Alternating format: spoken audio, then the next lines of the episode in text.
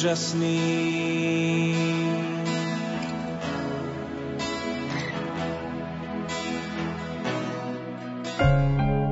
Lumen. Rádio pre celú rodinu.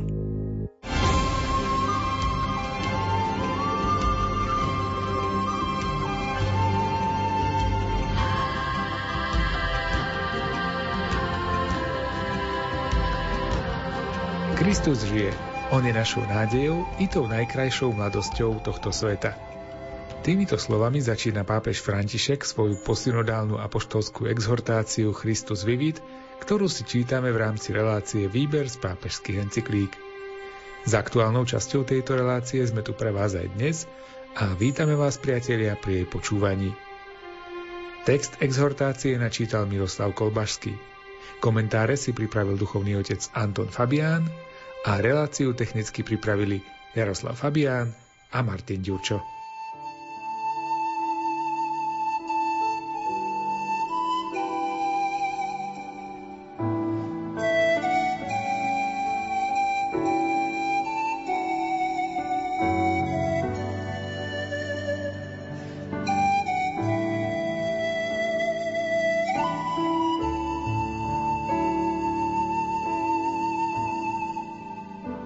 Priania, zranenia a hľadanie.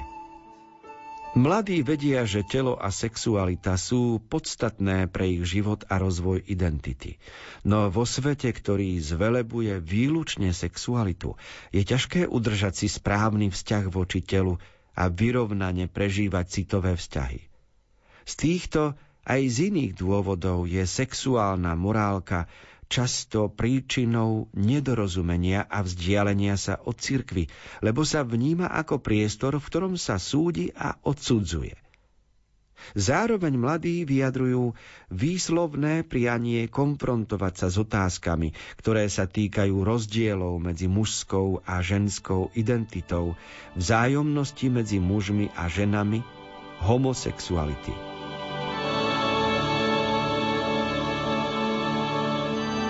Nachádzame sa v tretej kapitole exhortácie pápeža Františka, ktorá má názov Christus Vivit.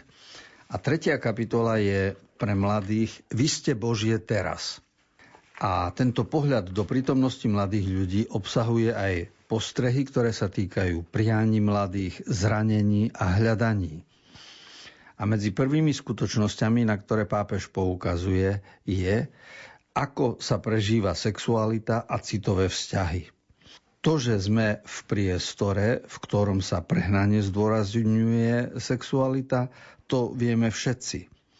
Ide ale aj o to, aby sme pomohli mladým ľuďom vystihnúť podstatu Božieho daru, ktorý sa volá sexualita. Aby z toho nebola len samozrejmosť, naturalizmus, a aby z toho nebolo niečo negatívne, aby sme to neposúvali do roviny hriešnosti a diabolskosti, ale aby sme z pohľadu Božieho daru videli sílu a energiu, ktorou Boh obdaroval človeka, pretože ho chcel pre neho samého, a ako by človek vďaka tým podnetom, ktoré pochádzajú zo sexuality, mal hľadať pravdu o Bohu, pravdu o sebe, pravdu o vzťahoch s druhými.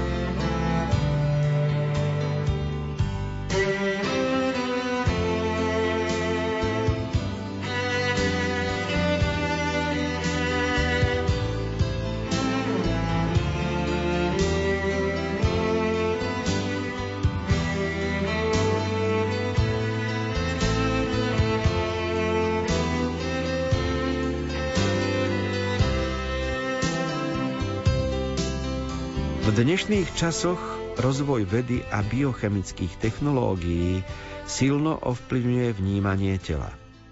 Podsúva myšlienku, že telo možno neobmedzene modifikovať.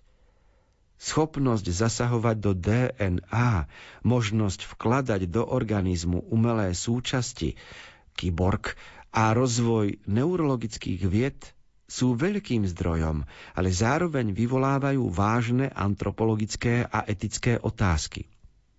Pod ich vplyvom môžeme zabudnúť, že život je dar, že sme stvorené a obmedzené bytia a že nás môže ľahko zneužiť ten, kto má technologickú moc. Okrem toho v niektorých prostrediach mladých sa šíri príťažlivosť riskantného správania ako nástroja na skúmanie seba samých, na vyhľadávanie silných emócií a na dosiahnutie uznania. Takéto javy, ktorým sú vystavené mladé generácie, sú prekážkou vyrovnaného a pokojného dozrievania.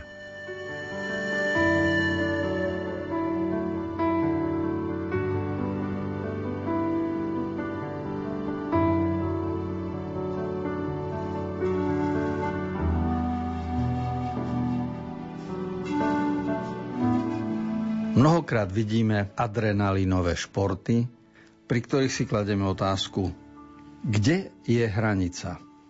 Lebo ak vidíme mladých na motorke, ako robia motorkou kotrmelce, alebo na bicykli, ako robia akrobácie v teréne, tak zastaví sa nám dých a čakáme, či dobre dopadne. A samozrejme, že riskuje aj ten, kto sa na bicykli alebo na motorke vezie. S čím je to spojené? Čo je to v človeku, že chce vyniknúť za každú cenu? Že chce mať zážitok, že chce byť zaujímavý? A kladieme si otázku, a váži si on svoje bytie, ľudské bytie a život? A tu je nebezpečenstvo, že keďže je dieťaťom tejto doby, tak on na základe technológií, ktoré sú okolo nás, môže povedať, že život dneska sa dá už formátovať, to znamená zasahujeme do dé en á, zasahujeme do jadra, do bunky, vieme plánovať človeka, vieme uzdraviť, môžeme aj poškodiť, ale to všetko odsúva Pána Boha na okraj a do popredia sa dostáva technológia, vďaka ktorej my vieme zasiahnuť. A tu sa potom otvárajú aj otázky filozofické a antropologické, ako sa mladí ľudia dívajú na život a či život berú ako hodnotu a dar, alebo berú život ako samozrejmosť prírody. A z toho potom odvodzujú aj ďalšie postoje a správanie sa, ktoré súvisí napríklad s adrenalínom.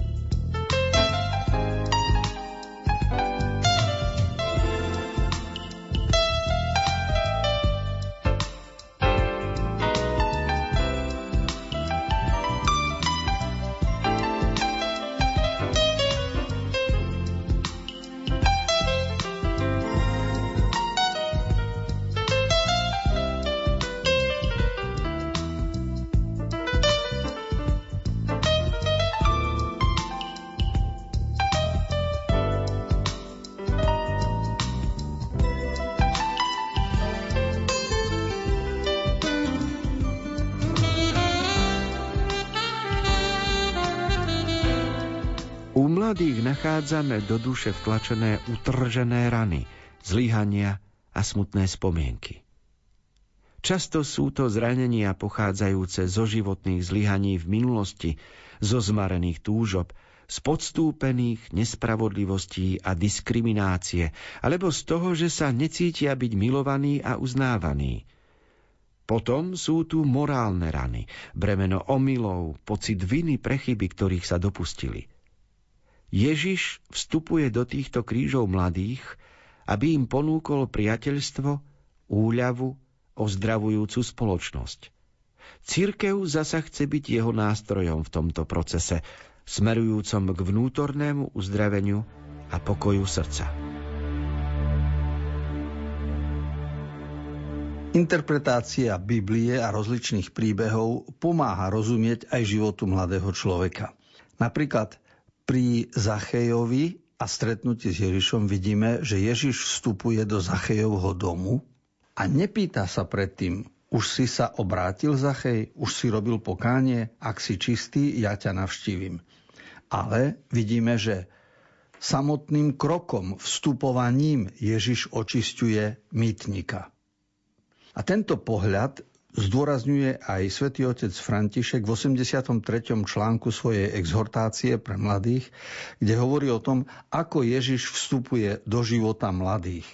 Aj do zranení, do krížov, ktoré mladí ľudia prežívajú, do smútku, ktorý nosia v sebe. Čiže nejde len o to, že ja, človek, mám sa otvárať pre Boha. Ja, človek, som hľadajúci pokoj, hľadajúci Boha. Ja, človek, hľadám odpustenie.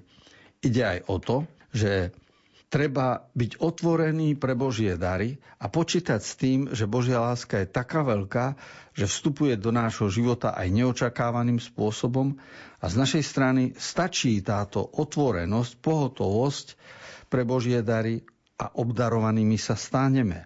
Je to zmena pohľadu na to isté evanjelium, ale je veľmi dôležitá, aby sme nezdôrazňovali len vlastnú aktivitu a potom niekomu vyčítali, že je pasívny, ale aby sme videli Božie dielo aj z pohľadu Božej náklonnosti k človeku.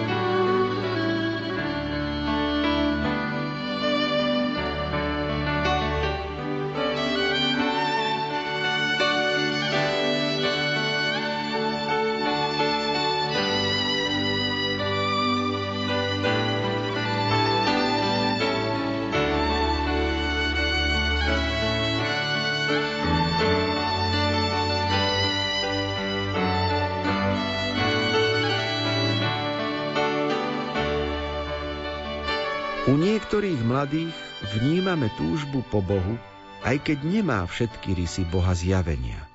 U iných možno vytušiť sen o bratstve, čo nie je málo.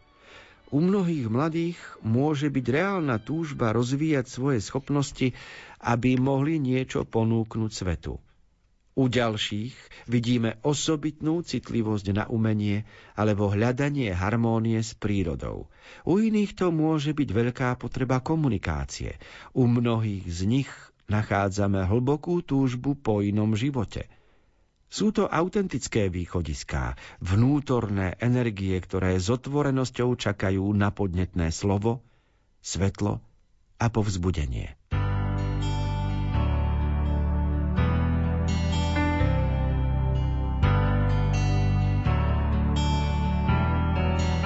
Rozlišuje sa Boh zjavenia od Boha filozofov. Čiže Boh Ježiša Krista je iný ako Boh ľudského rozumu. Pretože Boh Ježiša Krista pochádza zo skúsenosti. Ježiš odkryl zo seba to, ako nosí v sebe skúsenosť z Boha.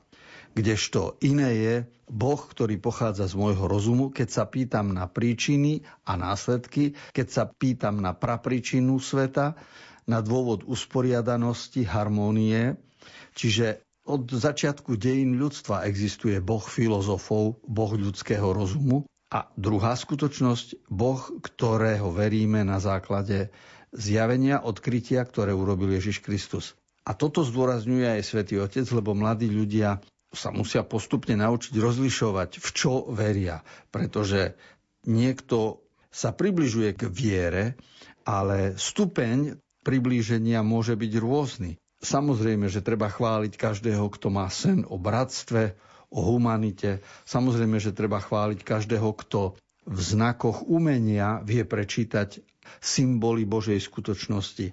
Samozrejme, že treba pochváliť každého, kto sa stará o životné prostredie, súlad s prírodou, ekológiu. A rad radom rozličné prístupové cesty vedú k tomu, aby sme nakoniec hovorili o Bohu ako o absolútnej láske a o jeho dôležitosti pre náš život.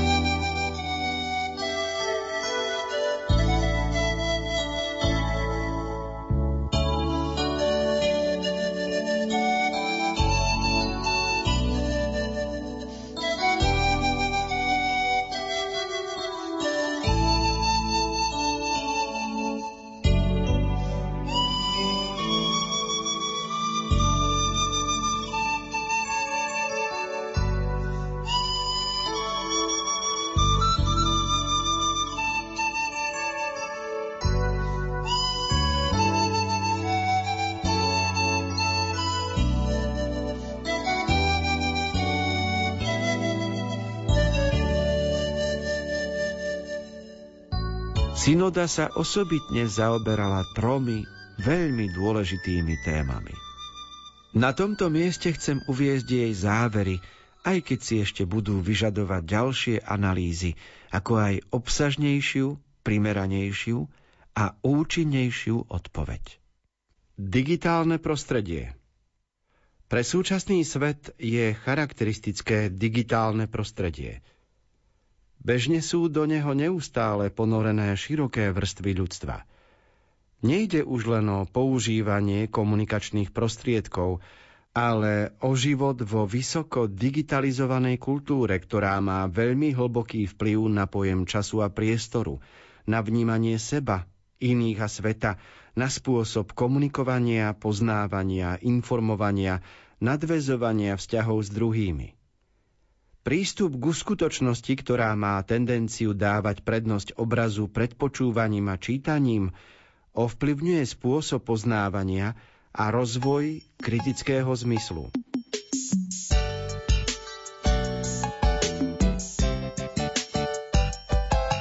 V našom storočí sme svedkami prevratných zmien, pretože ak sa v dejinách učíme o revolúciách, a väčšinou to boli spojené s vojnami, so zbraňami a so zmenami v kráľovstvách, panstvách, štátoch. Tak to boli premeny, ktoré boli spoločenské. Ale my sme svedkami premeny, ktorá je v hlave človeka, v schopnosti poznávať. Filozofia učí teóriu poznávania človeka, volá sa to gnoseológia. A naša doba, pretože sme ponorení do digitálneho prostredia, spôsobuje, že my dávame prednosť obrazu pred počúvaním a čítaním a tzv.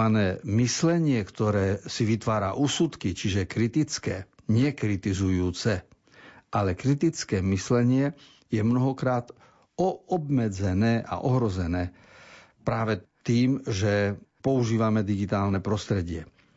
Samozrejme, že v mnohých prípadoch môže byť nápomocné. Je to veľmi individuálne a keďže je to iba začiatok doby používania digitálneho prostredia, my nevieme, ako o päťdesiat alebo sto rokov život overí, ocení toto prostredie, alebo ho odmietne. Lebo keď v roku tisícpäťsto objavili cigaru alebo zapalili si cigaretu a prišli s tabakom, tak boli hrdinovia. A v roku dvetisíc sa smejeme z tých, ktorí dávno pred nami cigaretu chválili. My ju dnes vieme už verifikovaním a dôkazmi posúdiť ako skutočnosť škodlivú. A niečo podobné nás čaká v iných oblastiach. A to je na tom krásne, že sme ponorení do života a do sveta, ktorý sa pred nami otvára a vytvára aj budúcnosť, aj prítomnosť zaujímavou. Táto pestrosť života je veľký Boží dar.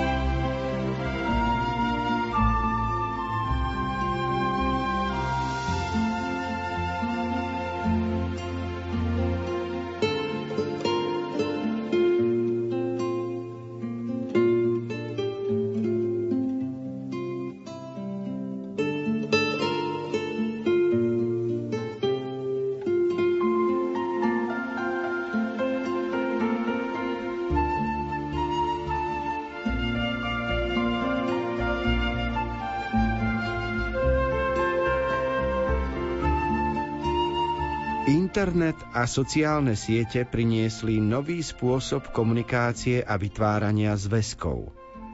Sú priestorom, kde mladí trávia veľa času a s ľahkosťou sa stretávajú, aj keď nie všetci majú k ním rovnaký prístup, zvlášť v niektorých oblastiach sveta. No tieto prostriedky sú okrem prístupu k informáciám a poznaniu mimoriadnou príležitosťou na dialóg, stretnutie a výmenu medzi ľuďmi. Okrem toho je digitálne prostredie kontextom sociálno-politickej participácie a aktívneho občianstva a môže uľahčiť obeh nezávislých informácií, schopných účinne chrániť záujmy najzraniteľnejších osôb odhaľovaním porušovania ich práv. V mnohých krajinách web a social network už predstavujú legitímne miesto, kde možno prísť do styku s mladými a zapojiť ich do aktivít, a to aj do pastoračných iniciatív a činností.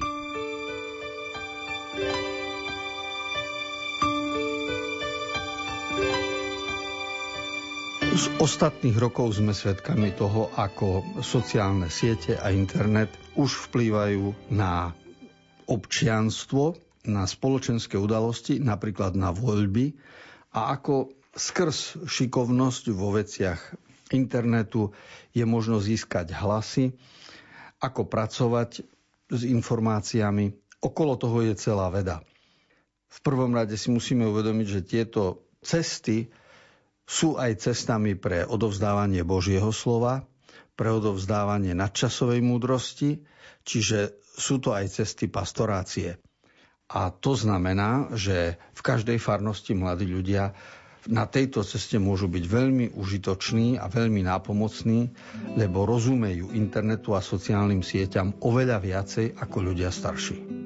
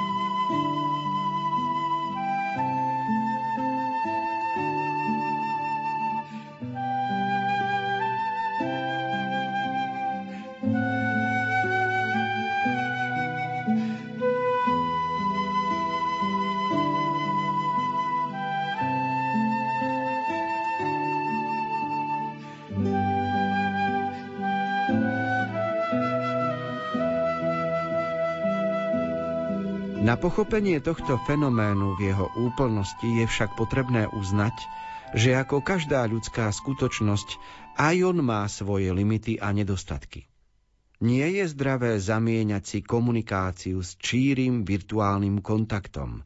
Je totiž pravda, že digitálne prostredie je aj územím osamotenosti, manipulácie, využívania a násilia až po krajný prípad dark webu. Digitálne médiá môžu človeka vystaviť riziku závislosti, izolácie a postupnej straty kontaktu s konkrétnou realitou a sú prekážkou rozvoja autentických medziosobných vzťahov. V sociálnych médiách sa šíria nové formy násilia, napríklad kyberbulizmus, kyberšikana. Web je aj kanálom šírenia pornografie a zneužívania ľudí so sexuálnym cieľom alebo prostredníctvom hazardných hier.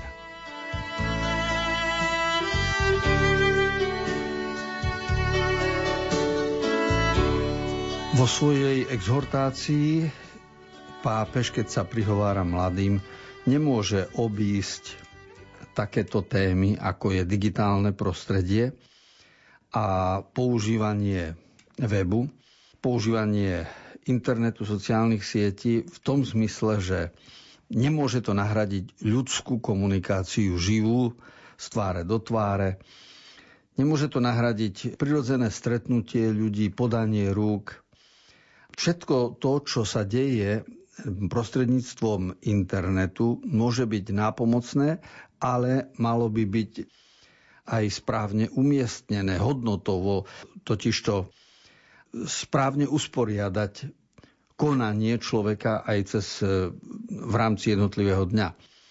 Sme svedkami toho, dokazujú to psychológovia, sociológovia, že sa deje mnohokrát závislosť, izolácia, že sa deje kyberšikana, že sa cez web šíri pornografia, hazardné hry, že sú to veľmi nebezpečné záležitosti a končí to samozrejme aj kriminalitou ekonomickou.